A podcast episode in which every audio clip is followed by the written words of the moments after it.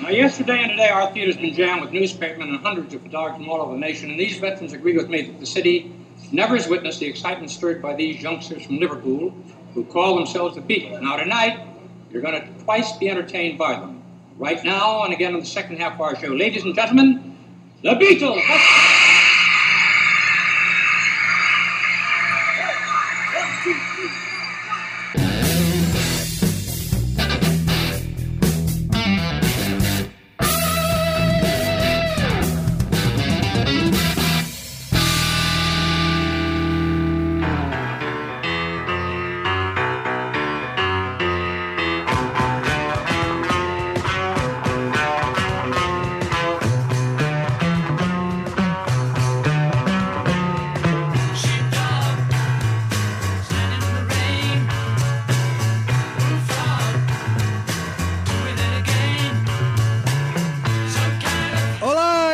Eu sou o Carlos Merigo, esse é o Braincast número 63, né, Saulo Milete? Certo, Saulo?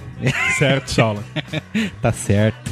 Bom dia, boa tarde ou boa noite, é isso aí. Vamos falar sobre os The Beatles. Isso aí. Uma Ou- bandinha aí, né, que tá aí na, na moda. A gente não veio simplesmente falar sobre os The Beatles, porque isso o mundo faz recorrentemente, né? Exatamente. Mas a gente veio discutir porque é genial.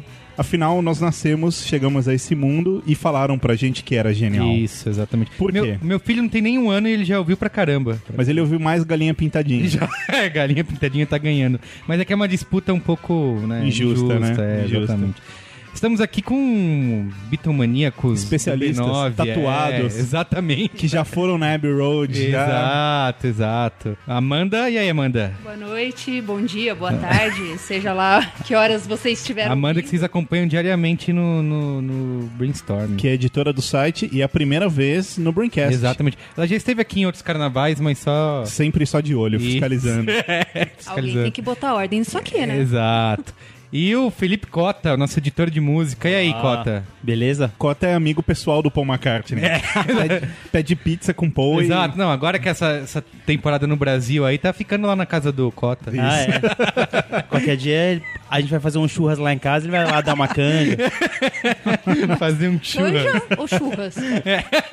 Vamos lá, Salo, comentando aí? e... Bora.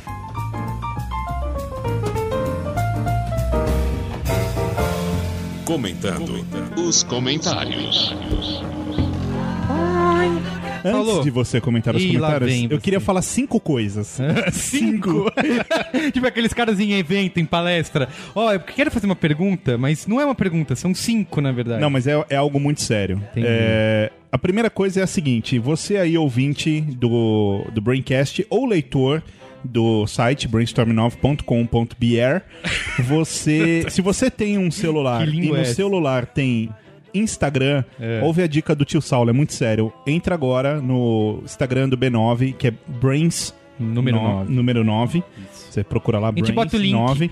A gente, a gente merigo põe o link. É isso. Inclusive, agora eu estou fazendo uma fotinho dos nossos convidados e vou postar lá. Ok. É, e por que, que eu tô falando isso? Por duas razões. Primeiro, porque a gente está movimentando cada vez mais e colocando coisa dos bastidores do programa, do, do próprio site. Uhum. E porque muito, muito, muito em breve a gente vai falar uma novidade muito legal e envolve o Instagram também, certo, seu Carlos Menino? Exatamente. Então, corre lá e segue o nosso Instagram que você vai realmente gostar. Isso não corre, continua onde você tá aí sentado e Isso, segue. aí você pode Esses caras... Outra coisa que eu queria falar, lembra É. que a gente fez a campanha pro Brão? Pô, o Brão, o cara que foi no meu workshop, Sei, blá, blá, blá, blá, blá. sei. O Brão foi contratado. Ó. Foi contratado e eu até... Funcionou, hein? Funcionou. Braincast funciona. Eu vou divulgar você agora, vou ver se alguém pega você e dá um jeito na sua vida.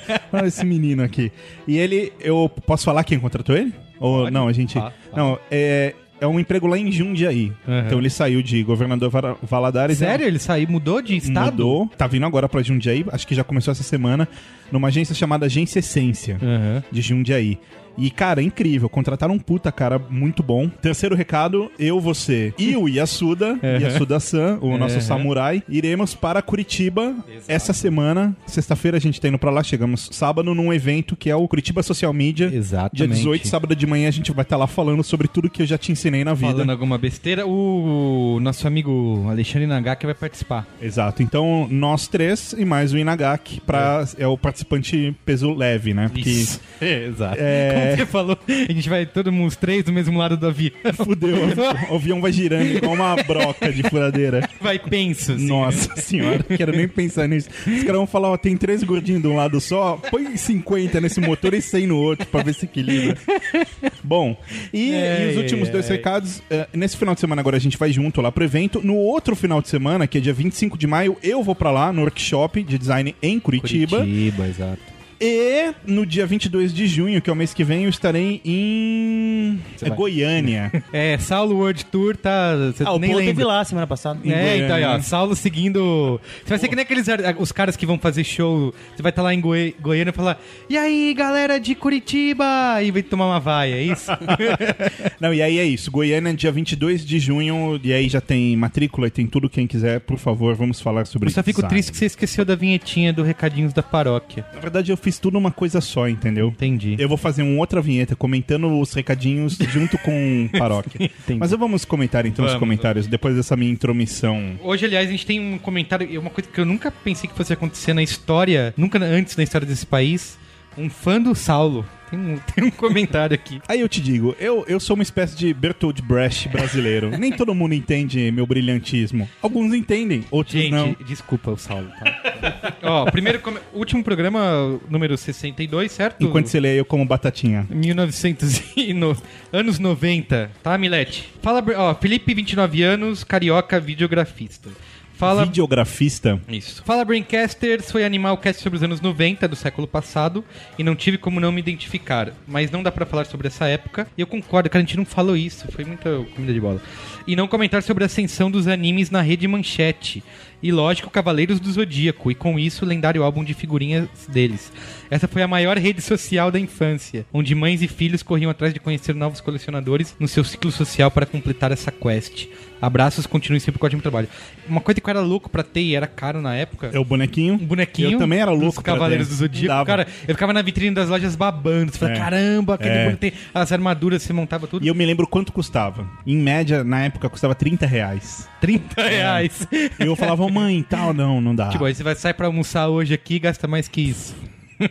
Uma coisa que eu tava lembrando, eu tinha álbum de figurinhas do Chaves, cara. Era muito legal. E a figurinha mais difícil, que eu não. Acho que é. Mais difícil não, era que eu não tinha, era do Senhor Barriga. Você ia falar que era do Godines, sei não, lá. era do Senhor Barriga que eu não tinha. Próximo comentário. Inasti Tsai. Sensacional e só quem viveu nesta época sabe o quanto foi legal, mas legal mesmo. E lembro muito das baladinhas Overnight, Broadway, Toco, que eu duvido que não tenha alguém que- aqui que não tenha ido pelo menos uma vez. Só, só um detalhe, é uma coisa que depois ouvindo eu percebi, a Clau falou é, do nome da balada, ela falou ah, o fantasma da ópera, mas a balada chamava o resumo da ópera. Resumo da Isso. ópera. Eu lembro muito também das músicas de baladinha, até mesmo dos discos As Sete Melhores da Jovem Pan, em que um se chamava Disco 95, e em especial de grupos como Ace of Base, Real McCoy, ICMC. Sim, além de Nirvana, Smashing Pumpkins, Pearl Jam, o Popero era forte nesta época. Outra coisa que explodiu na década de 90 foram os patins inline. E era uma febre, na qual eu ficava o dia inteiro andando de patins e nos fins de semana ia a uma pista chamada Roller Brothers. Era insano demais. Galera, nostálgica. É, e também ele falou isso do patins, me lembrou que tinha também aquela coisa de. Como é que chamava aquela. Era tipo um patinete com motor. Walk Machine. Walk Machine, isso. e Walk Machine também era. Nossa. Não é à toa que o Braincast tá longo paca. Se formos colocar na lista tudo que era encantador nesta época, ficaríamos mais um tanto de horas falando sobre a década de 90. Isso que a gente nem tá falando do Palmeiras da década de 90. Ai, meu Deus. Toda vez isso, Saulo. Que obsessão, cara. Sabe que seu time tá na Série B, né? Só Você não vai a ter ver- muito o que falar. Eu só falo a verdade. A propósito, a música da Madonna, ao qual o Merigo comenta, é Take a Ball, do álbum Bad Times Stories, que eu também tenho CD. É, eu falei que tinha a música da Madonna, né? Quer ler esse comentário aqui? Depois eu leio Não, o... faço questão que você leia todos. Sua voz hoje tá com a voz de seda hoje no programa. Obrigado.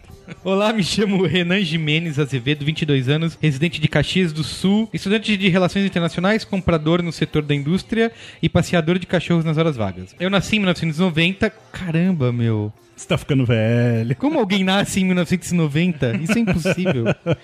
E tem algumas lembranças de quando eu era um pitoco de gente. Compartilho algumas delas. Eu me recordo vagamente do impeachment do Karateka Color e que isso teve repercussão por vários anos depois do evento. Meu pai, que é designer, foi visitar um cliente que era dono de uma loja de tintas e ele queria um job sobre a revolucionária máquina multicolor, que podia fazer qualquer tipo de cor de tinta. Na minha cabeça de criança, o revolucionário de- desta máquina estava de alguma forma ligado a recuperar o estrago que o ex-presidente fizera aos cofres públicos. Viagem. Eu também lembro do meu pai fazendo projetos incríveis numa mesa gigante com régua paralela, usando fontes transferíveis de letra 7 e uma impressora laser PB, que usando um catálogo de cores CMYK, ele usava os códigos para passar para a gráfica. Não sei como são os cursos de design atualmente, mas se a pessoa não sabe fazer trabalhos gráficos na mão, para mim, não é designer roots. Finalmente, sobre as músicas, eu aprendi muita coisa de inglês usando fitas cassete, pois eu colocava para gravar as músicas em inglês das rádios e depois tentava transcrever a letra, rebobinando e avançando as fitas. Isso me recorda um outro item do Braincast 61, sobre o declínio das mídias. Cara, isso é demais, a integração entre os Braincasts. Tá galera acha que é tudo à toa. Só- não é. Não é. É pensado, né? E só tem ouvinte gênio que percebe como a gente se preocupa fazendo essa ligação, né? Exato. Creio que o fato de sempre haver mais vendas de discos de música em relação aos filmes é por causa da possibilidade de poder trabalhar, cozinhar, enfim, fazer coisas com uma música de fundo embalando a atividade. Diferente do filme, que é necessário prestar atenção e se, de- e se dedicar naquilo. Eu discordo. A música também tem que prestar atenção. Tudo bem, tem música que você tá É, fazendo alguma coisa, você põe. Eu concordo também. Mas, mas tem Por álbum exemplo, que você, é, tem- você precisa se dedicar Por exemplo, sei lá, saiu um disco novo, ah, vou ouvir o disco novo enquanto tô trabalhando. Quando eu vou perceber, eu fiz várias coisas trabalhando e passaram, sei lá, meia dúzia de músicas que eu não prestei atenção. Aí eu tenho que voltar, Total. porque não É, dá. e, e mesmo, e mesmo que você pegue coisas já gravadas e antigas e tal, por exemplo, sei lá, você pega um disco do Miles Davis. Ah, é jazz, tem jazz que você ouve só de fundo e tal, mas, cara, tem discos ali. atenção. Não, e tem discos ali que você precisa se doar pra ouvir, né? Se você não se doar, esquece. É. Você não. Atualmente eu não consigo trabalhar com música de fundo, pois eu sinto o dever de dedicar toda a minha atenção para a apreciação musical. Aí, ó. Aí. Viu? O resultado disto é que eu tenho escutado mais podcasts do que música, pois ora estou no ônibus para o trabalho, ora estou na rua passeando com os cachorros. E aí não precisa prestar atenção. As bobeiras que a gente fala, olha. Obrigado por terem lido, lido este longo e-mail. Continue com o ótimo trabalho que melhora a cada novo episódio. A loucura é que ele é filho de um designer. tipo assim, hoje em dia você tem muito designer, mas quem é filho? É tipo ser filho de um trapezista. Meu pai é trapezista. Nem... Incrível. Último, agora chegamos no comentário que eu queria, falou. Seu fã. eu não sei o que aconteceu entre vocês aqui, qual é a relação, Você mas. quer um eco na voz? Por Você quer um é. clima? Ele, que- ele que- quer que eu interprete, mas, ó. Fala galera, gostaria que meu e-mail fosse lido pelo Guga. Caralho, já começa assim, meu. O cara nem tá aqui eu- e fosse interpretado. em sua ausência pode ser um merigo mesmo. Meu nome é Leandro Munhoz, tenho 26 anos, sou de Sorocaba, São Paulo e trabalho com marketing digital. Descobri o Brainstorm 9 através de um amigo há pouco mais de um mês e já ouvi uns 15 Braincasts, começando pelo Poderoso Chefão. Começou bem, né? Simão? Começou muito bem. Acho muito interessante o programa de vocês e os assuntos abordados sempre de forma criativa e irreverente. No fim de semana eu vi o Braincast 61 e realmente fiquei decepcionado com a forma que vocês maltrataram o Saulo Milete. Venho em defesa deste gordinho criativo. Esse é o viver de fanático que transforma essa porra toda em algo interessante de verdade. Que isso, Saulo? Foi você que escreveu? Eu só tava Você aqui. pagou o cara então? Eu tava ali. Eu Sim. nem vi isso. Sua opinião aguçada, humor inteligente. Não, não é possível, eu vou parar. É- é- é- não, não, é sério isso aqui. Embasamento artístico transforma qualquer tema em um verdadeiro debate de opiniões. Sério, acredito que ele é o grande centro do programa. Não, eu vou embora. Sério, tá ofensivo isso aqui. Respeita o centro Tá. do programa e continua o comentário aí. E sua abordagem ímpar transforma os comentários em discussões inteligentes e bem-humoradas. É diferente quando se fala algo para agradar o público de quando você diz sua real opinião de fato. E ele não se preocupa com isso. Sem medo, fala com embasamento sobre qualquer tema e mostra um domínio cultural e acadêmico formidável. Além de tudo isso, sua criatividade foi o grande fator responsável pelo atual site e seu gosto apurado por filme, foto e arte fazem do programa uma enciclopédia. Sério, quem liga pro TED? Um garoto de 15 anos descobriu um, um exame super moderno? Vai lá, Merico, você precisa dar sequência ao programa. Temos ouvintes Tem aqui uma pergunta, querendo tem uma respeito. pergunta. Leandro, você quer casar com o Saulo? Isso, exatamente. A hipocrisia é dizer que isso vai salvar a humanidade. Foda-se o Ted. E o que ele ganha por falar abertamente sua opinião? É trollado pela sua esposa. Puta que pariu. Se minha namorada fizesse isso, eu ia ficar muito puto e provavelmente terminaria com ela. É, o problema é que o Saulo é casado, é tarde demais. Mas assim como o Saulo aprendeu com o avô dele a ligar o modo foda-se, eu também aprendi com o meu. Sobre o tema mídias, faltou falar sobre a evolução do armazenamento. Começamos com disquete, depois CD, pendrive, agora cloud computing. O Yasuda é fantástico e o Carlos Merigo realmente precisa aprender a jogar videogame. Até porque é só disso que eles falam do Merigo. Saulo, você é o cara dessa bancada, da Ali Palmeiras. Que palhaçada é essa aqui? Quem aprovou esse comentário?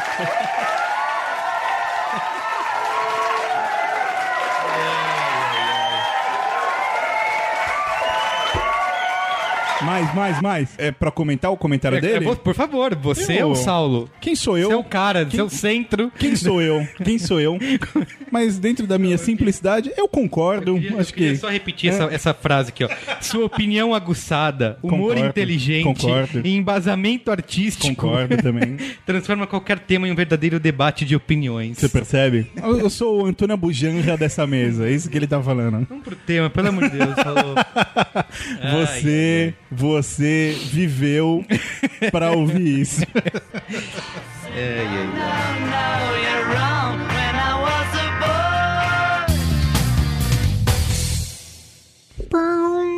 Pergunta desse Braincast é que a gente vai tentar responder aqui, como todo Braincast, a gente chega em conclusões absolutas e ninguém pode discutir, certo? É por que os Beatles importam? Boa Você pergunta. Sabe dizer? Eu nasci e me falaram que era muito bom, assim. Entendi. Minha lembrança é essa. Sabe, assim, eu ouvia um pouco de Beatles, mas nunca fui um cara mega fã, assim, sabe, de ouvir, ter os discos e tal. E eu confesso que eu comecei a, a ouvir mais depois que, pelo meio dos anos 2000, eh, a gente começou meio uma volta de uma bitomania, né, de... ah, é, acho que várias coisas, né, com É, teve Rock Band. isso, teve o Rock Band que, que ajudou muito a fazer isso. Aí teve quando lançaram, quando digitalizaram, enfim, né, teve todo esse, esse retorno de voltar a discutir os Beatles. E tem uma coisa que eu lembro bem que isso foi em 2010. Eu tava fazendo um intensivo num curso de inglês aqui em São Paulo e a classe era bem diversificada, assim. Tinha, acho que a menina mais nova, acho que ela tinha 15 anos, alguma coisa assim, 15 ou 16 anos. Era uma aula de inglês numa escola que é voltada para inglês britânico, não vou fazer jabá aqui, mas vocês sabem qual é. Muito bem. E o professor, obviamente, numa das aulas levou uma das músicas dos Beatles, que era pra ensinar, Uhum. né? Pra mostrar a letra e tal. Teve até uma, uma banda que tocou e a gente desceu no, no, no- no auditório Pra ver fazer a- isso e tal. E aí a menina, depois quando a gente voltou pra sala, o professor começou a fazer perguntas, perguntou sobre a banda e tal, e a menina falou, ah, putz, não conheço, nunca ouvi Beatles, não, Uhum. não sei de nada, hoje foi a primeira vez. É, e aí ah, todo mundo assim, todo mundo não, porque tinha gente que também acho que pensava a mesma coisa, mas a galera mais velha ficou, caramba, como assim? Ela nunca ouviu falar de Beatles. Ela nunca, assim, não é que ela, ela, ela já tinha, ela conhecia e não gostava, ela nunca tinha ouvido falar de Beatles. E aí o professor indicou pra ela um- um- uma- algumas músicas, uns álbuns, aí legal. Aí passou um- uma semana, ela foi pra casa. E aí quando. Não, ela foi pra casa e passou uma semana. ela não ficou uma semana lá e depois foi pra casa. Que bom. Tá? que bom. E aí na aula seguinte ela falou pro professor, falou: Puta, professor, eu peguei as músicas, baixei, escutei Beatles pra caramba e virei fanzaço, adorei. Tipo, a menina tinha 15 anos, sabe? E, e eu me impressionei com isso. Falei, "Cara, primeiro por alguém falar, nunca ouvi, É. não conheço. E aí pra você ver, assim, o- não, não sei se eu posso falar de o poder do da banda, mas ela ouviu, ela que estava acostumada, que ouve as coisas de hoje em dia, provavelmente, né? Deve ouvir essas bandas É. de hoje. E ela ouviu e curtiu e voltou na aula seguinte dizendo que tinha virado fã da banda, né? Sensata. É? É, mas, aí, mas Mas por que Interessante isso? mesmo, Essa é a porque, sei lá, é, eu sou fã porque eu cresci ouvindo, né? Na minha casa sempre se ouviu muito Beatles, né? Por causa dos meus pais e tal. Então, é uma coisa que tá no meu sangue desde que eu... Você entende com a existe, gente. Por gente. Né? Então, é interessante mesmo alguém de 15 anos que nunca tinha ouvido falar, ah, aí, aí foi atrás e gostou. Porque geralmente, sabe, sempre essas músicas estiveram ali pra você. Sim, sim. Né? Faz parte do, sei lá, inconsciente coletivo. É, assim, exato, exato. Né? Então, é, é difícil mesmo você achar alguém que nunca tenha ouvido falar. Mas aí, pô, Mas é que ela- interessante também porque tem gente que já ouviu Beatles e não sabe que é Beatles. É. Tem muito disso. Porque eles foram regravados tantas É, vezes. nossa, verdade, verdade. Tem gente que ouviu a, ouvia Kikos Dambianchi É, e, não conhece, e não conhece. Ah, os Beatles gravaram a música do Kiko Zumek. É, Eu me lembro, é, uma, Lulu música, uma música é. que aconteceu isso comigo foi. Eu ouvi. uma- a primeira vez que eu vi Come Together, eu ouvi uma regravação de Come Together. Eu não tinha ouvido ainda a deles, assim. E pra mim foi isso. Quando eu ouvi, eu falei: caramba, esses caras fizeram isso, meu Deus. E aí na época eu comecei a falar: não, peraí, acho que isso daqui é bem mais importante do que eu achava que era, sabe?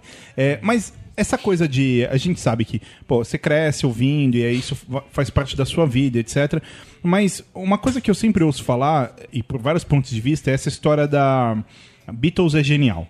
E aí tem gente que fala assim, não, peraí, a banda é genial, a banda realmente era uma convenção de, de quatro gênios ali, trabalhando em conjunto. Assim como eu já ouvi muita gente falando assim, não, era uma banda boa, com um cara genial, que era... ah, tem gente que fala que era o Paul, tem gente que fala que era o John Lennon, etc. O que, que vocês acham sobre isso? Vocês acham que isso re- resume, era uma banda formada por pessoas geniais? Bom, é, eu também já ouvi falar muito disso. Eu sempre lia uma frase que era assim: o Paul McCartney era o coração, o John Lennon era o cérebro, o, o George Harrison era a alma e o Ringo era o Ringo. É a perninha. E o Ringo era, Ringo era a Eu sempre, perninha. eu sempre discordei muito dessa frase, porque é, quando você conhece um pouco melhor a história deles, a trajetória deles, você percebe que o cérebro era o Paul McCartney, porque era um cara que ia, estudava, era o cara que tinha a visão de business de toda a banda, do trabalho deles. John Lennon era o coração, porque ele pensava muito, mas ele fazia muita merda também. Então, Como todo coração. como todo coração. Que bonito isso. Bonito, eu né? acho. o George Harrison, ele tinha essa coisa de ser a alma também, porque ele foi o cara que foi buscar essa espiri- espiritualização da banda. E, meu, o Ringo era o senso de humor. Sem senso de humor, você não faz nada na sua vida. E ele, imagina só, é, ele ser desprezado porque era o baterista e todo mundo achar que ele tocava mal. Mas tem bateristas hoje em dia que falam que ele, ele fazia fez coisas Octopus Garden. absurdas. Gênio, é, ele né? também cantava. Pois é. Não, ele fez. é, eu tava vendo, é, não, não me lembro qual a música em, em Sgt. Peppers, que o John Lennon queria que ele fizesse uma bateria e ele falou assim: não, mas são dois caras tocando bateria aqui. Não, mas eu quero que você faça isso sozinho. E ele foi e fez. Então, eu, eu acho que ele é muito menosprezado porque é difícil comparar a genialidade dele com a dos, dos outros três. E o que, que você acha, É, então, eu também discordo dessa coisa de que era um gênio. Eu acho que cada um tinha a sua própria genialidade e elas se somavam. Tudo é o contexto, né? Eu acho que o Ringo, ele era genial lá no ramo dele e tal. Eu acho que se os Beatles tivessem tido qualquer outro baterista, não teria sido a mesma coisa. Assim como não teria sido a mesma coisa... Se tivesse outro, outro guitarrista... Lógico, não- Mas Aham. eles tiveram outro baterista e tiveram que Ex- trocar. Exatamente, o Pit Best, mas, mas é que tá. Eu acho que eles só aconteceram depois que o Ringo veio. Que aí aquela união se formou, sabe? Aquela. Eu acho que a química deles quatro Ele era deu- que ele era o deu grande a lance. liga pra é por todo isso que eu, É, então, é por isso que eu, que eu não acho que tinha um gênio. Porque cada um era gênio à sua maneira, entendeu? Sim. Eu acho também muito raso, assim, algumas análises que eu vejo de que, ah, o Paul era o cara bonzinho e o John era o cara Sim, mais revoltado. Não sei o quê. malucão.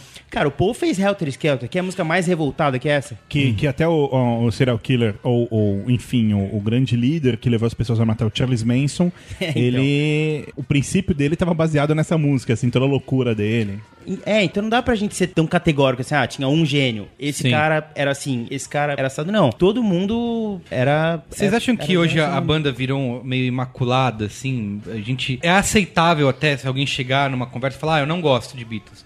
Mas se alguém discute a importância da banda, Uhum. ela vai ser tratada como idiota, né? Porque é algo que. Vocês acham que realmente acontece isso? É. Você pode não gostar, você pode não ouvir, mas, Mas você tem que não. respeitar, É, né? você não tem como questionar que a banda marcou época. É uma coisa que eu sempre discuto com o Saulo. É, ele fala, ah, eu não gosto de tal coisa, não gosto de, de não sei o quê. Mas eu falo assim, tem coisas que definitivamente mudam que se segue adiante. A gente tem um gráfico que é um infográfico que saiu na Ward há um tempo, que é super famoso, que mostra como a, a franquia Star Wars mudou a indústria do cinema. Claro. Então eles abrem uma, um monte de ramificações para mostrar que mudou em roteiro, que mudou em trilha sonora, que mudou em nananá, em efeitos especiais. E dizendo. e Eles não afirmam isso, mas, por exemplo, mostram o que, que eles influenciaram. E, por exemplo, se não tivesse existido Star Wars, o mundo do cinema não é que seria pior ou melhor, mas seria Mas completamente seria como- diferente. Lógico, lógico. E é a mesma coisa com, com música e principalmente com os Beatles, né? São, acho que tem vários artistas, né? no- se a gente faz- fizer uma timeline da música no, no mundo, tem vários artistas que se você tirar, você pode imaginar Lógico, que é. hoje seria diferente. E, e Beatles eu acho que é um, é um dos grandes nomes aí que Pelo se não menos tivesse no existido- século XX, com certeza. Exato. Então, assim, virou isso, né? Vocês acham que realmente É, então, não pode se é que questionar? deixou de ser uma banda, né? Virou um, um, um, ícone cultural, né? Da... Exato. E aí eu te pergunto, esse negócio que você tá falando de ícone cultural, mas também tem uma coisa que eu acho que a gente tem que considerar falando deles, que é aquela história de o momento da banda. Porque assim. Tinha acabado a Segunda Guerra Mundial e a gente tem aquela famosa história do, do Baby Boom, né? Isso. Todo mundo voltou pra casa, encontrou a mulher, flow, todo mundo grávido e tal. De repente você tem uma maré de adolescentes no mundo. E é muito maluco porque eu gosto de ouvir, eu ouço bastante jazz, por exemplo, e aí eu ouço coisa muito antiga. E cara, em todos os segmentos eu percebo que tem, tem música muito madura, tem mu- música muito infantil, mas não tinha tipo uma música meio que pra aquela geração. E eu sinto que cumpria essa, é- era quase como se fosse o grito de expressão de uma de uma Foi a primeira boy band da história. É, o lance do, do contexto mesmo, né? E é por isso que eles são chamados de esse fenômeno, né? Porque é difícil a gente ver em outro momento da história acontecer como foi com eles, né? É verdade. Porque tava tudo. todas as estrelas É, alinhadas. exatamente. Tava tudo é. convergindo pra isso. Exatamente. Então, assim, o que eu acho interessante é, é que antes dos Beatles tinha é, Tantos outros vários nomes, outros ícones do rock. né? Teve o Elvis, que, Sim. que era o maior né? ídolo dos Beatles, aliás, né? E dispensa comentário. E Bob Dylan e, e todo mundo lá do é, Rockabilly, é, tipo Little Richard, é, tipo Chuck Berry e tal. O que eu acho interessante é que os Beatles eles conseguiram ampliar o leque do que se fazia dentro do rock. E aí, antes dos Beatles tinha esse tipo de rock. Depois teve o rock pesado, teve o rock progressivo, teve o punk rock. E aí você vai por todos os, Sim. os caminhos. né? É, eu acho que engraçado assim, a evolu... eu, como falei, nu- nunca fui um grande conhecedor da banda, mas eu lembro assim de em casa, eu sempre você falou que eu cresci ouvindo Queen, é, ouvindo Beatles. Na minha casa eu cresci ouvindo Queen. Pra, pra mim Queen quando eu era moleque era a maior banda do mundo porque minha mãe ouvia o dia inteiro. E ela tinha meio um preconceito com os Beatles por causa desse lance do, do yeah, yeah, yeah. Assim, sabe? Ah, não, tipo, é o. É. N- Não gosta, é muito popzinho, sabe? Nu- Nunca curtiu. Só que, cara, quando você avança na carreira deles, Então. meu, a- o final ali é espetacular. Isso é que é sabe? o mais interessante, porque eles tiveram que começar fazendo o Iaiaia porque era o que o público tava sedento por ouvir, sabe? Sim. Aqueles jovens, eles estavam precisando daquilo. Mas aí, à medida em que eles foram ganhando mais popularidade, eles conquistaram, né, a liberdade de poder fazer o que eles quisessem. Artisticamente falando. que é meio Isso padrão é uma do- coisa que eu acho muito legal nos Beatles em relação, se a gente comparar com o que acontece via de regra com todas as bandas que, que geralmente começam fazendo aquilo que é Comercial. que é de né? mais ousado, assim, que elas querem fazer, e aí depois elas vão ficando pop. Ah, sim, sim. Com os Beatles Faz foi justamente o caminho oposto. inverso. E, e é engraçado porque é um padrão que muitas bandas seguem hoje em dia, né? Que, é- Uhum. que é tipo. é, você vê uma banda lançar uma coisa que é mais, mais pop, mas. É. aquele momento, é pra pegar, pra realmente. E aí eles começam a amadurecer Uhum. e lançar. Mas, Cota, você falou uma coisa que, que eu achei incrível, que é esse papo de amadurecer, assim. Uma coisa. É a gente vê uma banda amadurecer que a gente vê o tempo inteiro. Então, qualquer banda que a gente pegue do nosso tempo hoje em dia, sei lá, pegar uma banda bem famosinha que todo mundo gosta, Foo Fighters, você percebe um amadurecimento muito grande até o último disco que foi gravado em casa e tal. Mas o amadurecimento do Beatles, de disco após di- disco, é um, um amadurecimento de milênios, né? É impressionante. E isso, é- isso é muito assustador, É. né? São é, oito anos de carreira praticamente que eles evoluíram mil. Porque que nem aquilo que a gente tava conversando outro dia. Que eu acho muito interessante essa fase que pra mim é a grande transição. Que é o Help e o Rubber Soul e o Revolver, assim. São três discos que foram lançados em dois anos, em 65 e 66. Se você pegar o Help e o Revolver, eles não têm nada a ver um com o outro. Então, é impressionante o que eles vislumbraram que eles podiam fazer. Sim. Sabe, eles falaram, meu, a gente tá conquistando esse troço aí. A gente pode fazer o que a gente quiser. E o mundo comprava. E era legal porque aí é, eu queria muito ter sido um jovem daquela época pra não saber o que ia vir no próximo disco. Sim, sim. Porque hoje que a gente, né, tipo, cresce já com os discos todos em casa, Sim, que vem do pai, você já sabe. Então, então não tem aquele prazer legal de você ir, ir descobrindo a banda a cada lançamento, né? Mas na época eles tinham, eram assim, de ter esse. eh, Todo mundo já achava que eles eram unânimes, ou, ou era. Porque a gente vê mu- muito isso acontecer, né? Tipo, na época. É, não- é muito fácil pra gente, né? 50 exato. anos depois falar é, isso. a- O distanciamento, né, do, do tempo, a gente consegue olhar e falar, pô, esses caras. Quando eles lançaram o Sgt. Peppers, rolou uma resistência muito grande. Tanto que foi a primeira vez que um, numa sequência, sei lá, de 10 ou 12 singles que eles lançaram, foi a primeira vez que não chegou ao primeiro Ah, lugar. Foi, era um lado Strawberry Fields, do outro lado era Penny Lane. Isso. E aí não chegou no primeiro lugar. Só que assim, a gravadora ficou chocada na época. Achava que, nossa, cara, e agora, né? E será que eles Sim. foram muito longe? É, é. Era muito acabou? experimental, né? É, e, e, na verdade eles não estavam nem aí. Eles falaram, não, vamos fazer o que a gente quer. Uhum. E assim foi. E é maluco porque a gente pode falar de, de uma evolução tanto na parte musical como, entre aspas, até na tecnologia, né? Porque a gente tem músicas tipo o Revolution 9 ou a Day in the Life, tal, coisas que são absolutamente psicodélicas num tempo que se gravava ao vivo no estúdio, né? Exatamente. Quando com muita tecnologia a gente tinha, sei lá, quatro canais, assim, sabe? Era, era basicamente um É, canal. uma e- coisa que eu não sabia até pouco tempo atrás é que na, na época não existia essa tecnologia, digamos assim, para se fazer shows, né? E o show que eles fazem no, no estádio, no Shea Stadium. Isso. Isso já, isso é um- um- uma quebra já de, porque não existia isso, né? Fazer show. Hoje, hoje a gente sabe, vai em gran- vai num estádio com É. 80 mil pessoas e tem um show. Mega shows, né? Exato. E naquela época Antes isso não só nos existia. auditórios, né? Em, sei lá, programa de TV. Exato, é, porque não tinha, o, o- não tinha, não tinha equipamento para você po- poder produzir o som É. num, num estádio, E né? você sabe o que acontecia? Eles tinham, eles colocavam um palco no meio e aí a bateria é- era numa plataforma giratória e eles tinham que ir rodando a bateria. Caramba. E assim, o show tinha meia hora. Sim. Era, hoje em dia, você vai num show, se tem menos de duas horas, Você reclama. Fica Você seu puto, dinheiro né? de volta. Mas era um show de é. meia hora que eles tocavam tal e a bateria eles iam girando pra pra poder todo mundo ver. Sim, sim. E só que eles não conseguiam ouvir. Então chegou um momento Era que tanto grito, era tanto É, tudo, é, é. rolou um assim. desgaste que Eu- eles não queriam mais fazer show, porque eles falaram, a nossa música tá saindo um lixo. Sim, sim. A gente não E consegue eles pararam ouvir de fazer, outros. verdade. Pararam. E eles foram também é, ficando é, impedidos de fazer show pela própria ousadia deles Exato. dentro do estúdio. Porque eles criavam coisas no estúdio que era Que não dava pra fazer ao vivo. Sim. Né? É, a- Usando outros instrumentos, outros músicos. Não, não era só isso, é- era E efeito overdubs mesmo. pra caramba, É. e fitas ao contrário, solo de guitarra, tipo, invertido. Como eles iam fazer aquilo ao vivo, né? A Day Life, como você vai fazer É, aquilo? é verdade. Mas e- e a gente que tá perguntando nesse programa por que que os caras teoricamente importam ou por que que eles são geniais, mas como que vocês acham que as gerações. é- eu- outro dia tinha um vídeo no YouTube, outro dia não, já faz alguns anos. eu Até botei no B9 isso. Que era a- as coisas que a gente gosta hoje, como elas vão ser, sei lá, daqui 100 anos. E aí era tudo. Era tudo meio misturado, assim, sabe? Ah, tem, tem vestígios de que uma banda é, nos anos 60 fez esse sucesso e tal. Só que vai ser tudo meio nebuloso, sabe? E, e hoje a gente. Isso não acontece hoje, né? Todo mundo tem acesso ao material, todo mundo conhece, escuta falar quem quer. Como vocês acham que vai ser para as gerações futuras para a banda continuar sendo esse ícone? Ou vocês acham que com o tempo isso vai, digamos, desa- Morrendo, é, perdendo- desaparecendo, perdendo ou, ou vão vindo outras coisas? Ou sempre vai ser esse, esse ícone, assim? Então, eu tendo a crer que sempre vai ser esse ícone. Por quê? Eu acho que é aquilo que eles deixaram de ser uma banda de rock.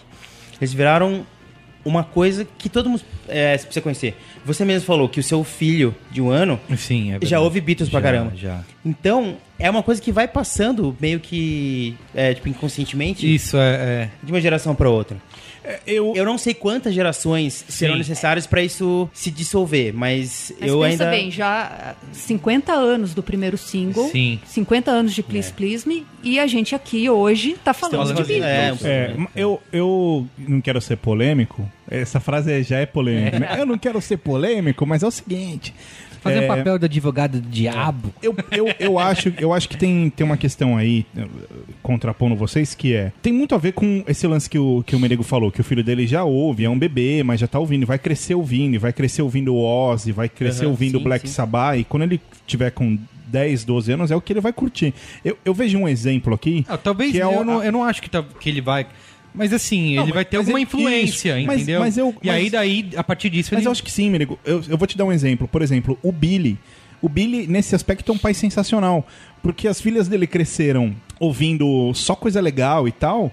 E aí outro dia eu vi ele no, no Twitter, eu não me lembro exatamente, mas todo feliz falando, nossa, minha filha escolheu, sei lá, um negócio assim, a música pra festa dela, e só tinha, cara, Ozzy, Pink Floyd, Black Nossa, Sabbath, não sei o é, que e tal. é. Então, pô, incrível. Mas o que eu acho é o seguinte, eh, talvez isso vá muito para pro tipo de educação né, Ah, musical que, que as crianças certeza. vão ter. E eu digo isso Teve pelo aquela seguinte... menina de 15 anos lá da aula de inglês que nunca tinha E falar ela, disso. e ela não é exceção, porque eu, eu me claro. lembro há pouco tempo atrás, a gente tava conversando, né, Merigo, sobre um evento que teve em que o Paul tocou e o Twitter bombou de gente falando quem é esse velho? Você lembra disso? Sim. Quem é esse velho? Esse velho louco no evento. eu não me lembro que evento galera- era. galera- Ou era um evento da MTV. É, acho que foi no evento da MTV, o Paul participou. E aí, no dia seguinte, tinha vários sites. O, É, o BuzzFeed disso. colocou, compilando tweets de pessoas. Quem é esse cara? Quem é esse tio de esse velho branco? Quem é esse louco. E tipo, cara, é o Paul McCartney, meu moleque. Então, talvez a coisa funile num, num futuro, né? No sentido é. de. Que seria triste, mas. Não, mas eu acho que é. Mas eu acho que faz sentido, sim. Tem uma matéria. é, foi do ano passado, quando logo quando. Acho que fez 50 anos do primeiro. é, do primeiro show e tal, né? Uma matéria da BBC. Que, que justamente faz essa- esse questionamento de por que, que os Beatles, 50 anos depois, continuam sendo tão populares. E eles fazem um paralelo, por exemplo, com o Chaplin. Que eles falam assim, que assim como Chaplin, outros artistas, sei lá, que podem ser pintores, por exemplo, eles é, é, acabaram virando o extrato de uma época, assim. Então, quando você quer lembrar de uma era do, do, do cinema, do cinema mudo, preto e branco, das comédias do que tinha, você lembra, o, o Chaplin, ele é um ícone. Tem gente que nunca nem assistiu o filme do Chaplin. Mas sabe quem ele Mas é. sabe, quando você fala o nome, ah, Charles Chaplin, te vem na cabeça, você lembrar, ah, isso Se você der um papel, uma caneta e falar, ah, me representa filme mudo, preto e isso, branco, é, você vai fazer o isso é, Chaplin. época. ele, ele representa essa época e diz que os Beatles representa também uma era Uhum. no mundo e na música é, que, que vai continuar assim, porque quando você é, lembrar dessa época que você estava falando, ah, Uhum. era- uma época em que a galera queria ouvir isso, eles eram os reis do iê, porque era, era, era, um, era um tipo de música que a, a juventude estava afim Uhum. de ouvir, estava afim de consumir dizem que eles continuam, são hoje e vão continuar sendo o retrato dessa era. Sei lá, a gente pode falar, sei lá, de pintores, por exemplo, se a gente falar de Van Gogh, né? Se a gente falar de outros, de outros pintores que, que, que marcam movimentos, né? É, um caso que eu acho engraçado, você pega no Renascimento, por exemplo, um pintor que eu nem considero o mais importante, que é, é Leonardo da Vinci. Sim. Porque ele tem grandes obras, mas são poucas. Sim, né? No verdade. geral, são, são pouquíssimas, você conta na mão. Só que ele é considerado. Assim, quando você fala em Renascimento, a primeira coisa que você É, pensa é, é, da Vinci, é, né? isso. Eu, eu acho que tem muito disso do que, do que essa matéria fala, mas eu acho que é um pouco. A gente pode ir um pouco mais além. Por exemplo, os Beatles, eles escreviam coisas locais que, na verdade, eram globais. Então você pega, de novo, o exemplo de Penny Lane. É uma rua de Liverpool, sabe? Strawberry Fields é um lugar lá onde era tinha um orfanato. Só que o que eles falam nas músicas, na verdade, acaba sendo global. Pode ser uma Penny Lane, o que ele fala na música podia acontecer em qualquer lugar do mundo, não era só lá em Liverpool. E uma outra coisa da- do tempo é os sentimentos, é, as experiências que eles compartilham nessas músicas são atemporais. Todo mundo já se apaixonou, É, é todo mundo é, tem lembranças de, de momentos ruins, sei lá, todo, são, são experiências que são muito humanas. Então, eu acho que a grande coisa, a grande genialidade dos Beatles está nessa humanidade deles. Porque hoje em dia é, é muito difícil a gente ver isso em música, sabe? Essa Sim, É, tem- é, mas assim, eu não sei. Eu acho que eu consideraria mais pra, pra, um, pra um efeito assim. Acho que melodicamente, sabe, falando, e não de. É, Melodicamente, talvez uma coisa que a gente possa, até, até pensando no, no formato de música que a gente mais vê hoje em dia, com, com a, com a maior parte das bandas, tem algo nos Beatles que me chama muito atenção, que é o grau de participação de cada um dos quatro, assim. Porque hoje em dia, o que, que- o que, que basicamente é uma banda? Você tem o baixista, o batera, o guitarra e o vocalista. No caso dos Beatles, a, a participação de cada um deles é, é intensa é- e é imensa. Então, é, em determinado momento, todos cantam e todos ajudam. É, então, assim, é, é realmente um trabalho feito a, né, com, com uma dedicação muito maior do que seu próprio instrumento, É. né? Então, eu acho que, que um pouco dessa coisa de, nossa, assim, por que, que eles eram tão geniais, tá um pouco nisso aí que você tá falando. É, uma vez o Paul, ele deu uma entrevista, já faz muitos anos, que o cara perguntou pra ele, mas assim, por que, que você acha que, que vocês fizeram tanto sucesso, né? O que, que vocês tinham de diferente? E ele falou assim, olha, lá nos Beatles a gente nunca foi, assim, puta músicos. Não existe um virtuoso nos Beatles. Sim. Só que a gente tinha uma criatividade para usar os instrumentos de uma maneira que as outras bandas não tinham. Então, era também uma guitarra, era uma bateria, era um baixo, é, era um violão, era um piano, como todas as bandas têm. E era um George Martin. E era, sim, tinha isso também. então, eles mostraram pro mundo que, puta, então dá pra fazer isso?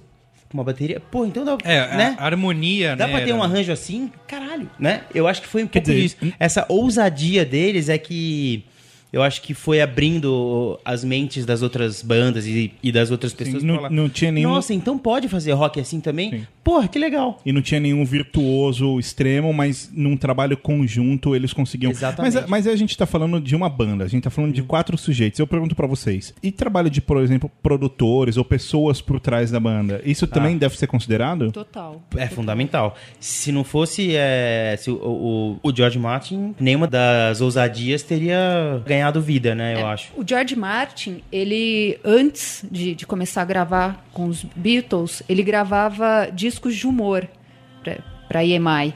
É, era, era EMI, né? Não Isso, era. É. Capital era nos Estados Unidos. Mas ah, ele gravava discos de comédia e ele queria muito uma chance de ir pra, pra música e tal. E quando jogaram os Beatles na mão dele, ele falou assim: não, né? Não. Essa molecada não sabe nada, o que, que eu vou fazer com eles tal? E, e ele acabou ajudando muito na educação musical deles tal. E às vezes acontecia muito disso, deles chegarem lá e falar assim, pô, eu quero fazer tal coisa. E aí quem ia, quem corria pra para achar uma solução, como que aquilo ia ser feito, era o George Martin. Tanto que ele é considerado é, o quinto Beatle. O papel dele dentro da banda é, Era fundamental. Era fundamental. Qual que foi a educação? Vocês falaram de educação musical, assim, mas qual foi a educação musical deles, de, dos próprios integrantes da banda? O que, que eles tinham, sei lá, de influência? Sabe, tem uma galera que veio na mesma época, tinha muita influência, lá, da Motown, da, da, da galera do blues, né, de... Até você falou do rockabilly bastante. Mas eles consumiam o que, basicamente? Vocês sabem? Ah, Depende ele- da época. É, é, assim, dois que eu sei que eles... Oasis. Que eles eram... pa- Oasis, Pô, Liam graça. Gallagher, meu. Cara, eu sei que Bob Dylan e Elvis foram duas das maiores influências. Sim. Eles ouviam Buddy Holly, É. Ah. ouviam muito, tanto que o fato dele era essa questão deles quererem escrever músicas vinha muito por conta do Buddy Holly, que ele era um cara que escrevia as próprias músicas, Sim. então eles curtiam muito. Aliás, isso que você tá falando de escrever as próprias músicas, que hoje é super comum, na época não era, né? Não. Tipo assim, uma banda escrever as próprias músicas, Não. isso não existia. Tinha os compositores, né? Não, e- Esse- só- o próprio Elvis, né? Ele, É. só- era, ele só era, um- era só, entre E isso aspas, foi uma briga um grande deles, intérprete. pra eles poderem compor as próprias músicas, porque a gravadora não queria deixar. Uhum. E eles bateram muito o pé pra isso. Tanto que os primeiros discos, tipo, é tudo só cover e tem uma ou duas deles. Aí no segundo disco já tem três ou quatro. Aí no terceiro, cinco ou seis. Até o ponto que, que os discos eram só com Só músicas deles. próprias. Pô, então, até nisso tem uma, uma, uma Tem uma evolução. né? É, uma coisa que me impressiona ah, muito na banda é, é- é o pós-banda. Isso é uma coisa que eu, que eu confesso que me impressiona muito. Porque quando uma banda acaba, é difícil você ver um dos integrantes conseguir fazer um trabalho. ou não, não vou nem falar de sucesso, mas de qualidade realmente é, incontestável, etc. Então. É, tipo, que a gente tá falando, uma das coisas que a gente começou falando é, é da adoração cega, né? Acho que é isso que você tá querendo dizer, de, pô, você, um monte de gente que, que gosta e fala e, e não, em nenhum momento tem... Hum, Eu, eu não sei nem se é isso, Merigo. Eu- o, que, o que eu acho, assim, o que me impressiona é, é olhar pra essa fase da banda e falar isso é brilhante, mas o pós-banda é tão brilhante quanto. Então você pega as músicas, por exemplo, do Lennon, pós-banda, são incríveis, né? Ah, assim como o do Paul e, e o George Harrison também. E olha, Cara, e ele- olha que eles levavam as mulheres juntos pra, juntos para tocar. Então, por exemplo, o Paul McCartney colocou a Linda McCartney para tocar teclado. E ela não sabia tocar. teve Ela não aprender. sabia o que era um acorde. O, o- o John Lennon levou a Yoko Ono. Então, assim, elas. Pro estúdio, inclusive. Então, assim, tem, além, se não bastasse ter a genialidade deles, eles ainda levaram elas e conseguiram ter essa genialidade. Extrair delas alguma coisa. né? Alguma coisa. Mas vocês acham que esse, todo, a gente tem todo um folclore em torno do John Lennon, da Yoko, a saída dele da banda e depois o, o assassinato dele. Vocês acham que se nada disso tivesse acontecido, será que seria igual hoje? Será que a gente sempre fala de, ah, de por exemplo, de parar da banda que parou na hora certa, sabe? De se eles tivessem continuado, insistido, talvez teria, porque eles não viram um- a gente se você pega a discografia você não pega e fala, puta, aqui eles erraram a mão, aqui eles já estão. Eles pararam num momento em que. Pararam. O, o- velho pararam no auge, né? Achei legal essa coisa que o Merigo falou, porque é muito maluco você pensar isso. Tipo, pararam, pararam no auge, mas depois que pararam, ainda teve um outro auge que foi o pessoal de cada um, né? É, eu fico pensando exatamente É, nisso. Talvez se, se ninguém tivesse morrido ou se a banda não tivesse parado, talvez eles fossem uma espécie de, de Rolling Stones, tipo, lançando disco até Deixa eu, hoje. te falar, deixa eu falar uma coisa. É, que eu, eu pensei nisso antes de vir pra cá, porque eu tava é, ouvindo o- a, a música nova, vendo os vídeos e tal. Por exemplo, o Black Sabbath, né? Vai, Que voltou pra uma nova reunião esse ano, vai ter o show em outubro. Eu sempre gostei da banda, ouvi pra caramba. Fui até no show do Ozzy, que acho que foi no ano passado. E assim, o Ozzy separado é uma coisa, né? O Black Sabbath é outra. E, e a impressão que eu tenho, não, eu, eu acho Amb- que Ambas boas. ambas boas, sim. Mas aí eu vi a música nova, é legal e tal. Ainda, o, disco todo ainda é uma incógnita, vamos saber se é, se é legal ou não. Só que a impressão que eu tenho é de que quando os caras voltam, porque assim, na minha cabeça o Black Sabbath é uma instituição, sabe? Eles são, eles estão ali, é inco- também é incontestável, Divino, exato, você não pode falar nada. E a partir do momento que os caras voltam e voltam a tocar e fazer show e lançar disco novo, parece que eles estão de novo, é, é o velho botar o cu na reta, sabe? Sabe, a qualquer momento eles podem fazer. Por exemplo, pode vir um disco novo e, meu. Que não vai ser tão bom é, assim. E, e a, e a vontade que dá é de falar, "Putz, por que, que vocês não, não acabaram, não pararam? Por exemplo, eu sou fanzaço, inclu- inclusive eles, eles existem e, e foram criados por causa do- dos Beatles. Eu sou fanzaço de Kiss, por exemplo. E eu vi pra caramba, fui no show, já fui em acho que uns 4, 5 shows, fui no último agora que teve. E eu acompanho a banda pra caramba, sabe? De ver o que eles estão fazendo, se eles estão lançando coisa nova, onde eles estão. E com rede social fica mais fácil ainda de acompanhar. E, cara, eu quero desesperadamente que eles parem. Eu falo, meu, para, para, É. porque ca- cada dia que passa e cada coisa nova que eles fazem, eles vão é, caindo. no- Parece que vai manchando Exato, uma assim. história gloriosa. né? Exato, eu acho que eu vou continuar amando a banda, mas eu acho que eles vão caindo cada vez mais num, Uhum. num conceito interno. Mas porque a vão- maioria das, ba- da- das bandas dessa época, ou até cantores mesmo, você pega Roberto Carlos, Sim. falando em, em termos de, assim, um artista nacional. Roberto Carlos é uma instituição Sim, também. uhum. e, E que ele, continua aí. ele é. tem coisas fantásticas, mas toda vez que ele lança uma música nova, a minha mãe é fã, a minha educação musical é, Toda mãe é é, fã. é Roberto Carlos, pois é.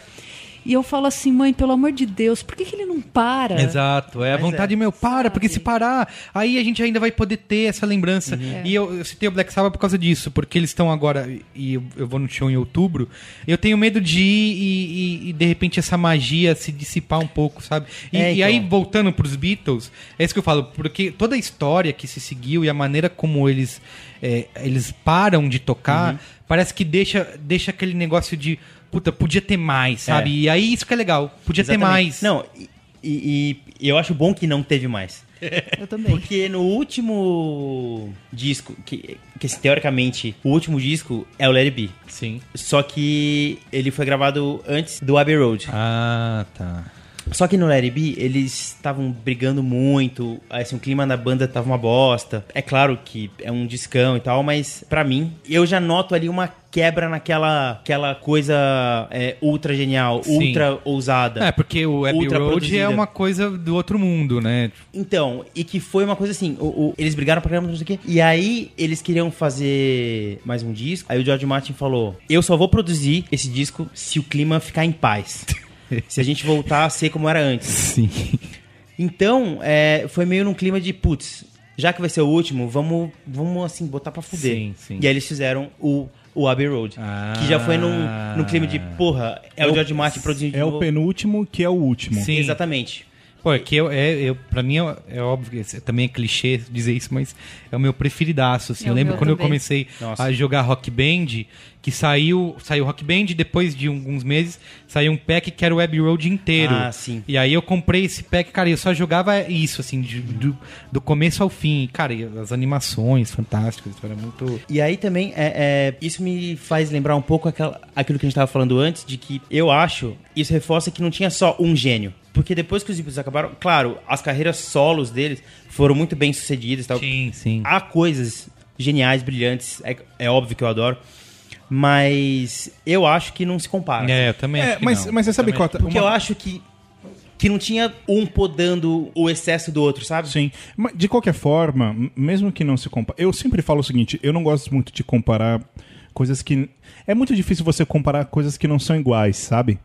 É. Tipo assim, ah, o que, que é melhor, pato ou ganso? N- não sei, porque são coisas Uhum. O pato, diferentes. né? Porque. Mas assim, eu particularmente não gosto de comparar. Eu fiquei muito impressionado ah, quando o Paul esteve aqui em São Paulo, ah, no estádio do. aquele estádio que fica aqui atravessando uma ponte que logo, logo vai deixar É, Jardim de existir. Leonor ali. Cara, eu pensei em não ir, assim, eu cogitei essa hipótese. Minha mulher perguntou pra mim se eu queria ir e tal, eu fiquei meio, ah, Eu queria sei. ir muito porque pra mim já era o último. Eu falei, meu, ele nunca mais vai voltar. e aí- no fim tá aqui todo ano É, agora. e aí ela acabou comprando o ingresso pra mim e eu fui. E, cara, eu saí do estádio pensando. A melhor coisa que aconteceu na minha vida foi eu, eu ter vindo pra cá. É. E uma, uma cena que me marcou, uma cena que me marcou muito foi eu olhei assim pro lado num determinado momento e tinha uma família. E nessa família tinha um senhor de cabelo branco, um cara de uns, sei lá, 40 anos e o filho dele que devia ter uns 16 e os três loucos. É, cara, pulando o que eu e vi de marmanjo chorando do meu lado, cara, eu Isso. falei, caramba, tipo, É. você olhava assim, tinha uns tiozão de cabelo branco. E aí, e aí eu fiquei. Não, eu- E aí eu fiquei em choque olhando isso. Eu falei, caramba, cara, tipo, a gente tá falando aí de uma geração imensa, assim, de um garoto de 16 até um, um cara de 60, 70 anos de idade e tal. E aí minha mulher falou alguma coisa do tipo assim pra mim, falou, meu, e isso é o Paul. É só o é Paul. só- Não é o Beatle. É só o Paul, assim. Tipo, não, não, calma. Não, a- é só o assim, Paul no né, sentido de, tipo assim, a gente tá vendo. A gente tá vendo basicamente 25% da banda nesse momento fazendo 70 mil pessoas chorarem copiosamente, sabe? Eu acho que podia ser, É acho que impressionante. 38,7%. É o que. É o que. É o Paul. É o Paul. É, e aí... Mas você não acha que, assim, ele é o meu Beatle preferido? Eu adoro a carreira solo dele. Eu acho que ele tem discos, assim, geniais, brilhantes. Principalmente agora que ele tá mais velho, assim. Eu acho que os, que os discos mais recentes dele são impressionantes. Muito melhores do que os que ele fez nos anos 80, por exemplo. Hum. Mas você não acha que as pessoas que estão lá, tipo, chorando copiosamente... Eu fui um deles. Eu tive que ver dois shows, porque no primeiro eu só chorei. E não consegui ver nada. É, Você não acha que elas choram porque elas olham pra aquele velhinho ali tocando baixo no palco e pensam assim, pô, esse cara compôs Yesterday. Sim. Elas não.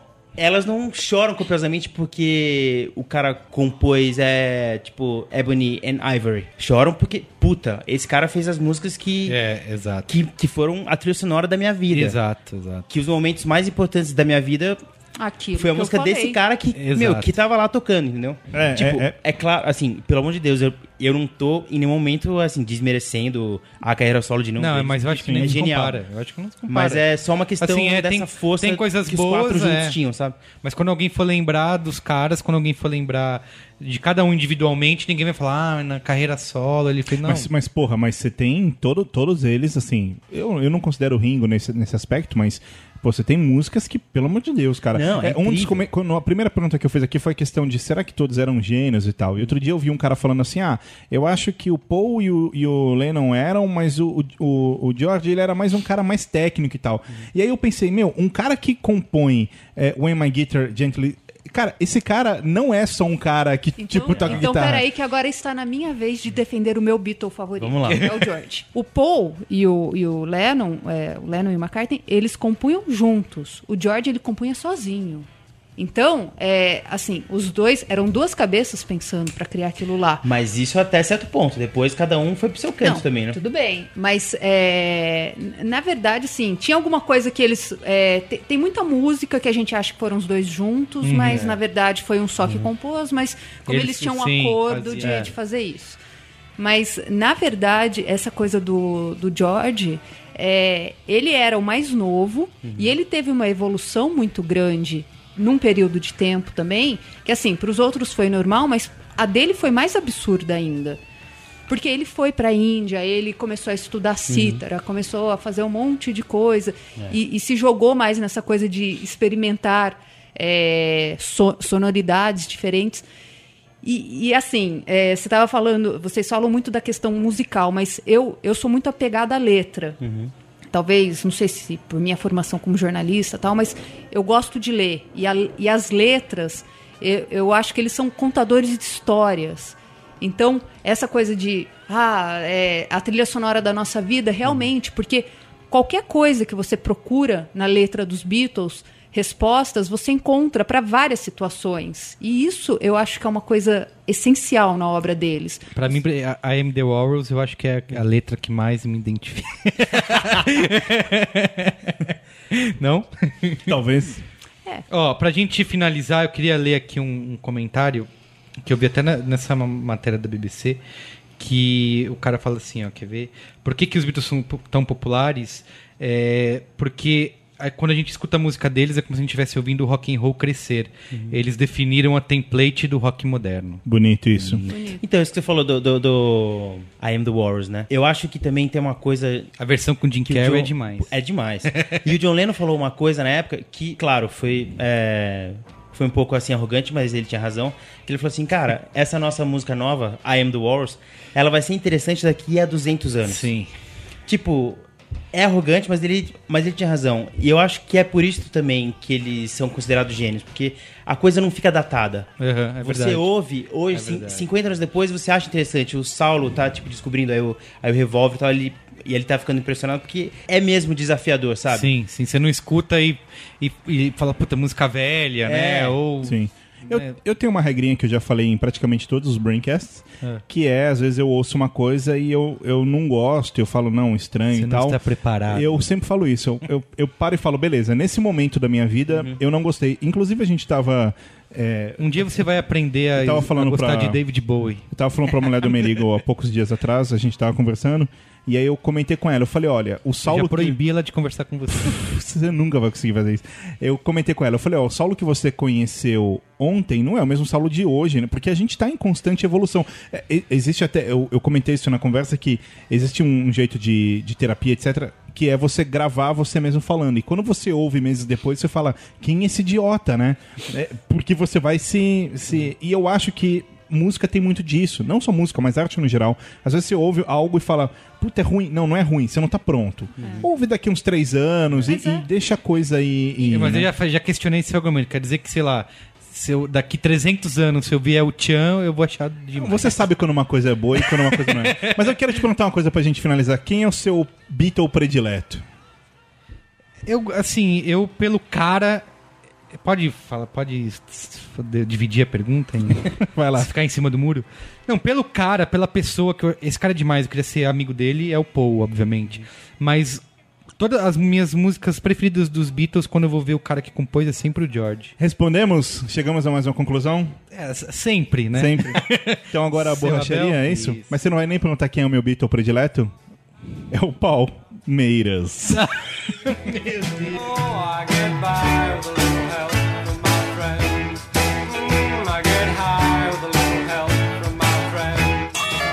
Borracharia do seu Abel. O programa ia tão bem, Saulo Milete. Tão bem.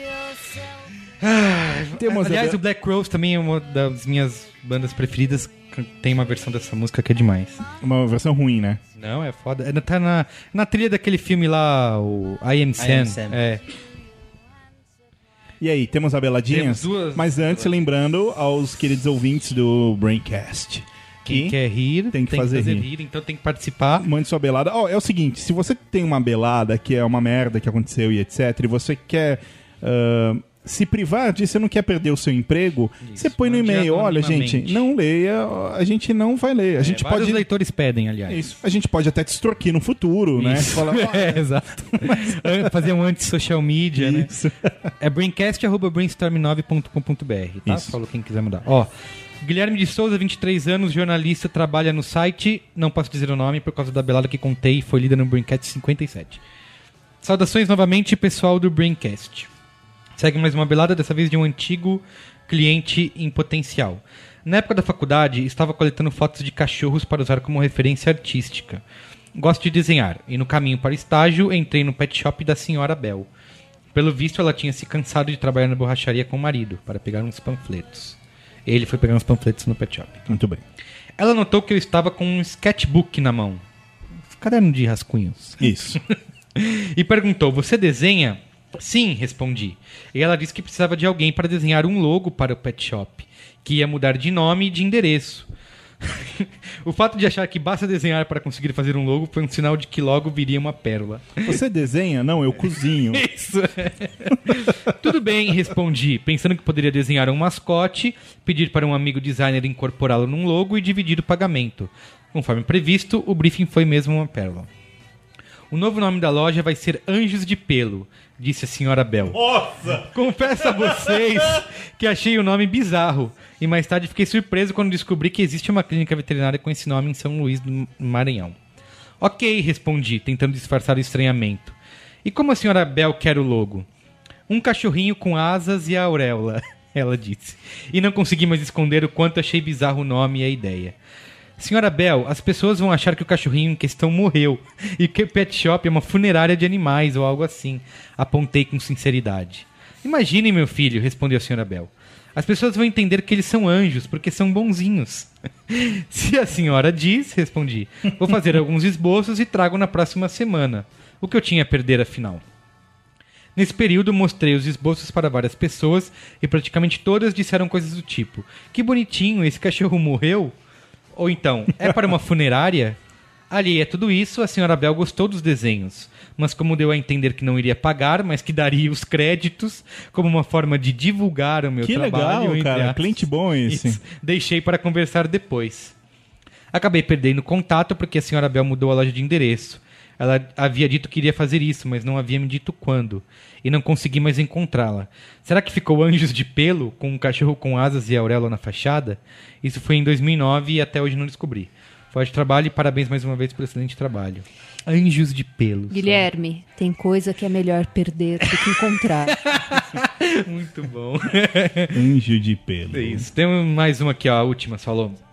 Flávio Campos, publicitário numa organização sem fins lucrativos, idade 31 anos, cidade Brasília, Distrito Federólia. Nessa empresa, cuido de toda a comunicação impressa e online em âmbito nacional. Ao trabalhar em uma demanda urgente, urgentíssima, de certo estado da federação, um folder simples, uma lâmina 4x4 cor e duas dobras com picote, enviei a arte para a gráfica. Como sou ético infelizmente não tinha licença para o pacote Adobe, fiz a arte no Corel 6. X6. Existe isso? Nossa. Você que conhece. Lá no final do expediente, a pessoa responsável pela regional da empresa ligou desesperada dizendo que a gráfica não conseguia abrir o arquivo. E dizia que eu teria que enviar a arte em Corel 5. Fiquei abismado. Oi, Corel 5? Que gráfica parou em 1995 e usa Corel 5 em 2013? Fiquei eu perguntei que empresa usa Corel em 2013. Isso, não. Qualquer versão dela. Fiquei até curioso para saber qual era a versão mais antiga do Corel que o software permite salvar. Eu tenho uma teoria. Empresa não usa Corel. Quem usa Corel é garagem. Sacou? Tá. Corel X6 não salva arquivos mais antigos do que o Corel 7. O que, que é X6? Eu não sei. Deve ser a versão atual. Deve ser a Mega Blaster. É, X6. Ao tentar entrar em contato com a gráfica, o seu Abel já tinha ido para casa. No dia seguinte, consegui falar com ele, que me atendeu junto com o Bob Marley gemendo ao fundo. Pô, então, salve esse arquivo no Corel 5, disse ele numa certeza convicta absoluta. Olha só, eu já falando mais alto. Ninguém mais usa Corel 5, não tenho como salvar, é de 95. A versão mais antiga que posso salvar é o Corel 7. 7? Ah, hum. Ah, não é o 5, é o X. X? É, X5. Ok, disse eu respirando fundo. Então, colocando o arquivo de FTP. Que burro, era. não- o, o cara tem a X6 e o cliente tinha X5. Ele achava que era o Corel 5. Entendeu? Ah, entendi. E Ué. tem 40 mega. O cara falou, grande, né? Não aguentei e desliguei sem falar mais nada. 40 mega. É. Job urgente com pessoas irresponsáveis é um pedido para não dar certo. Boa, bom ensinamento. Nossa. Job urgente com pessoas irresponsáveis. A do dia foi a. Como é que é? Pe- Anjos, Anjos de, de pelo. Pelo. Meu Deus do céu. Qual é a boa, Mileto? Bora.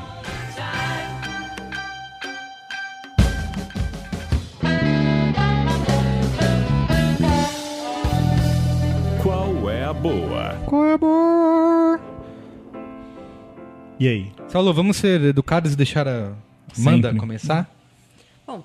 Já que o tema hoje foi Beatles, a, a boa. É um disco do Djavan. Não, não, não. Na verdade, é The Beatles, a biografia do Bob Spitz, que é, para mim é, é a biografia definitiva. Quem quiser saber. Opa! Ei, ó, ó, Milete. tudo caindo aqui, ó. A Amanda falou no começo, do- antes de começar, pô, já teve algum que alguém derrubou alguma coisa, né? É o Saulo. É o É, Saulo. Boca Maldita, já ouviu?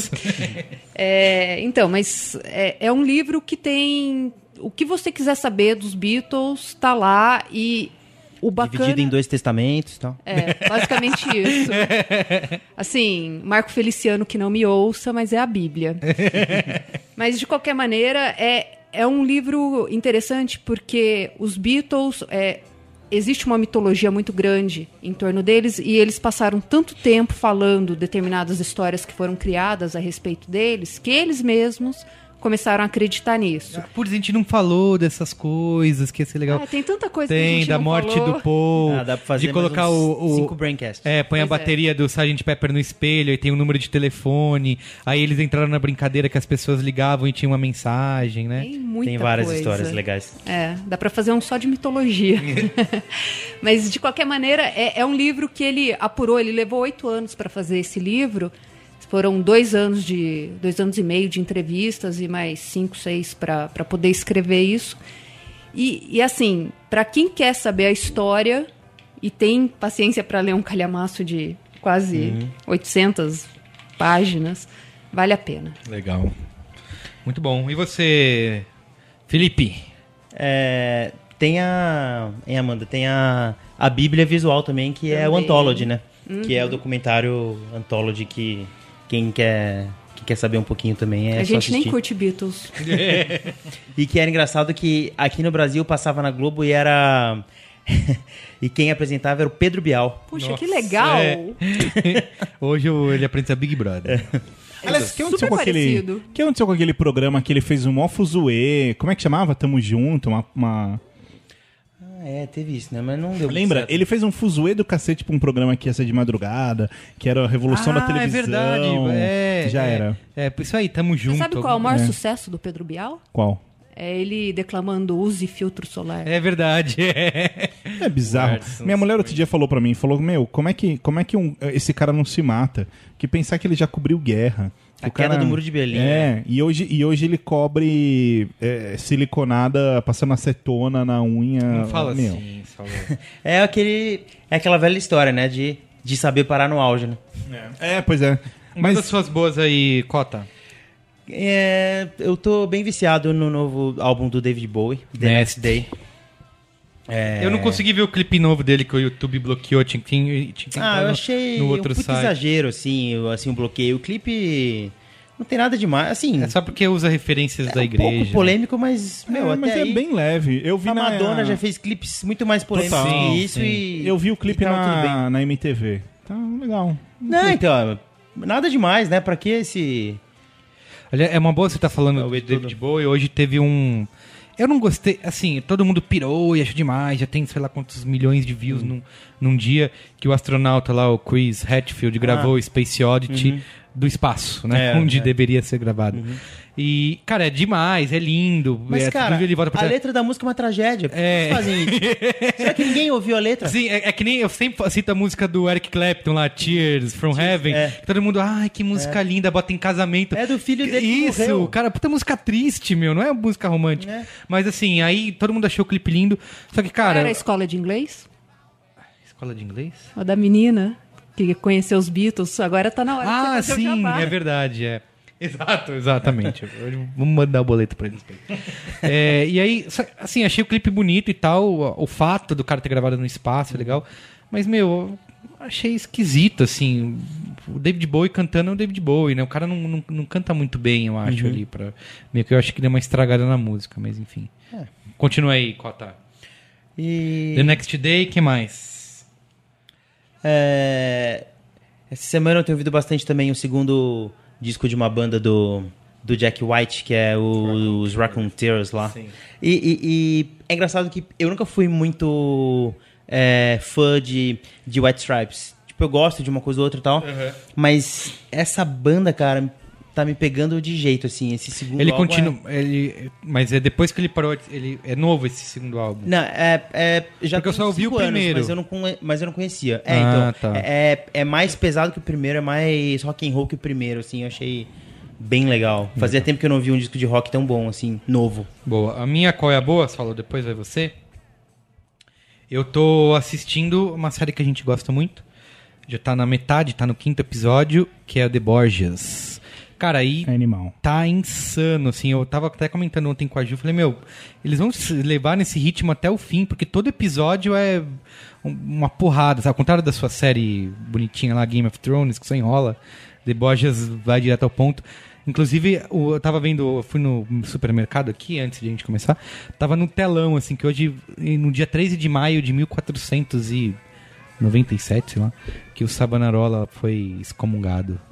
Poxa, o, outro, eu tava comentando contigo outro dia, agora a gente comenta publicamente, que outro dia eu tava vendo uma galera na, na internet é uma- metendo pau no, no Jeremy no Irons, Jeremy meu, Irons. cara é e quando eu demais, ouvi, por, por conta do, ator, do- por conta do Dungeons and Dragons, aquele filme lixo que Não, ele, fez um monte fez. aquele é, Aragon também, só fez um Isso, isso. bosta, Mas- né? E aí, então, puta, ele é um péssimo ator e tal. E na hora eu falei, hã? O que? O cara é Caralho? incrível, cara, é- assim. E eu, eu- uma coisa que eu tava pensando, cara, The Boys é. tá- eu não digo. Primeiro que é baseado, baseado, né? Porque é bem romantizado, mas baseado em é uma série histórica. É, Eu vou, eu vou pro- se, tem algum ouvinte que não sabe, é bom explicar? Vou explicar. The Borgias é uma, foi uma família ah, com origem ah, espanhola que elegeu um papa que era o Rodrigo Borgia e era o Papa, Papa Alexandre. Papa Alexandre. Ah, e essa foi, foi a- ele considerado o papa mais profano. que isso, teve, comia né? todo mundo, mataram uma galera, Sim. passava alguém ali, passava. É, então, e aí, em torno disso tudo, você tem uma série de coisas acontecendo, isso historicamente. Então, você tinha a época de Florença com Lorenzo de Medici e o Exato, Maquiavel. Maquiavel, então, exato. e a série retrata todo esse esse momento dos Borgia, né? Exato, Tem até uma cena que eu acho muito legal no Poderoso Chefão 3, embora seja Poderoso Chefão 3 que é o, é o piorzinho dos três. Que é, assim, É o menos bom. É o isso. menos bom, boa, obrigado. Que é, que é quando ah, o, o, o Michael é, é enganado, ele tá no Vaticano, e aí ele fica puto e ele fala: os Borgia voltaram e tal. E é demais essa Sim, cena. é, porque os italianos estão loucos pra tirar ele de lá, né? Isso, isso. E, e assim, e aí tá na terceira temporada agora, passa no Showtime, que é o mesmo, pra quem é fãs, fã de Dexter, é o mesmo canal do Dexter, o mesmo canal do Homeland. E o, o Borges passa nessa, digamos, entre safra entre Dexter e Homeland. E, cara, eu queria. Eu acho que é uma série muito subestimada, assim, porque não vejo ninguém falar, ninguém comentar. E, cara, acho de. E, e isso que eu ia falar, apesar de não ser uma coisa original, porque, cara, todo o lance ali de. Ah, de traição, de conspiração, de crime, ah, já viu, né? O, o, o, eu odeio esse termo, mas usar. O storytelling já tá cansado de, de fazer isso. Mas ainda assim, cara, é feito de uma maneira. E essa temporada, os caras. cê- quando você assiste a primeira temporada de Borgia, você vê claramente que os caras têm uma limitação ali. Porque tem muito fundo verde, eles tentam.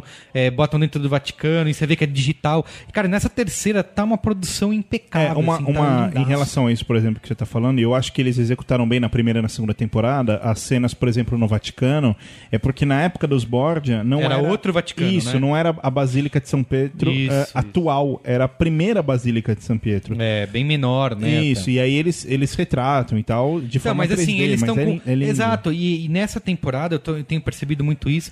Os caras estão com muitas externas, estão. é, as cenas até do, é, dos estúdios e tal. Cara, tá, a produção não tá mais aquele negócio fake no computador. Fun- Eles estão fazendo realmente o, É. O- Olha, as- as pro, pro amigo ouvinte aí que quiser começar a assistir The Borgias, eu vou fazer uma recomendação, que é a seguinte: o, pri- o primeiro episódio da primeira temporada, assista de manhã, porque ele é muito longo, tem umas duas Ah, é horas. verdade, tem duas E ele é horas. cansativo. É. E no final você fala, eu não vou mais assistir essa série.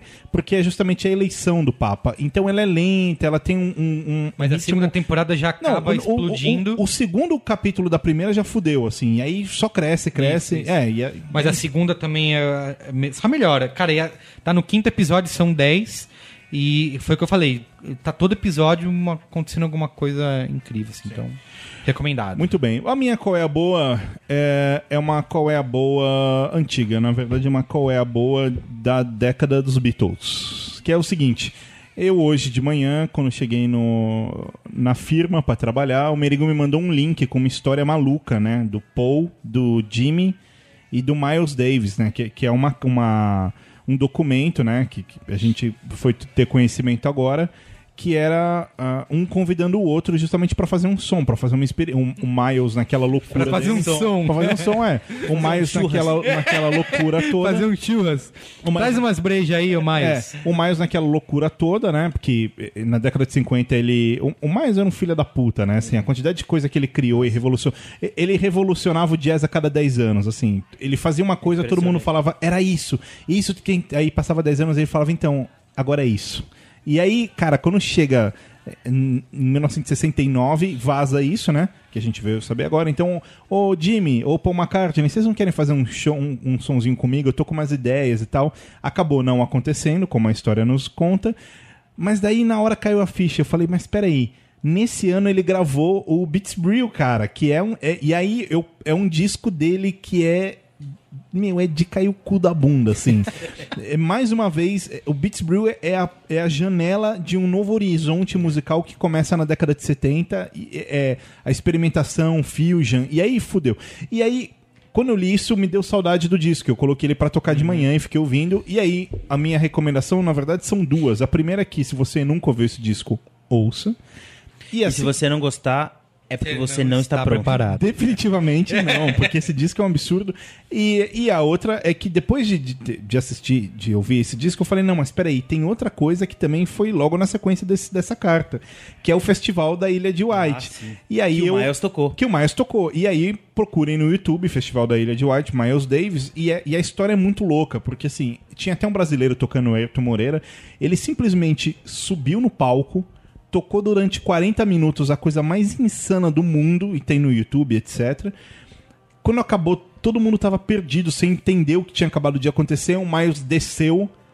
E aí um jornalista falou, Miles, Miles, qual o nome dessa música? Dele olhou pro cara e falou assim, chama do que você quiser. E aí virou as costas e foi embora. Cara, é, E qual vira o nome da música? é chame do que você quiser. É mesmo? É. É o nome da música. É, se você procura pelo nome da música, é do jeito que você encontra, né? E, e, cara, e é incrível, então minha recomendação é essa. Nunca gra- não gravou essa música, nunca foi gravada. Só existe. O lance é o seguinte: Só tem nesse show. a música não foi ensaiada, a música não existia. Entendi. Os caras simplesmente subiu, subiram tocou. no palco e tocaram, assim. Que era uma coisa que o Miles era. é, é- o Miles sempre foi um, um grande improvisador, né? Assim, um- e um grande cara de experimentação. É, dá pra gente fazer um braincast Isso, Miles isso que eu falei. Acho que Davis, esse né? tema, é, esse assunto é um tema para um outro. E ele, e- é, essas coisas, sabe? Então você, você pega só um comentário rápido para que a gente deixa pro Braincast mais, mas uma fase que eu acho incrível dele é, é um hiato que ele entra durante uns anos, chega a década de, de 80, e aí ele liga para um sobrinho, se eu não me engano, que era de Nova York ou de Chicago, que aí era a época do, do hip hop e tal, e aí ele ligou pro cara e falou assim: "Aí, negão, vamos pro estúdio brincar com o tio? Leva os seus amigos lá. E aí foi isso, assim. Chegou os caras tocando batidão, hip hop e tal, e o mais tocando trompete junto. Então, cara é. Miles Davis é o. Corinthians do. Meu Deus, cara! Boa, termina Meu. agora, Saulo! Valeu! Back to the long,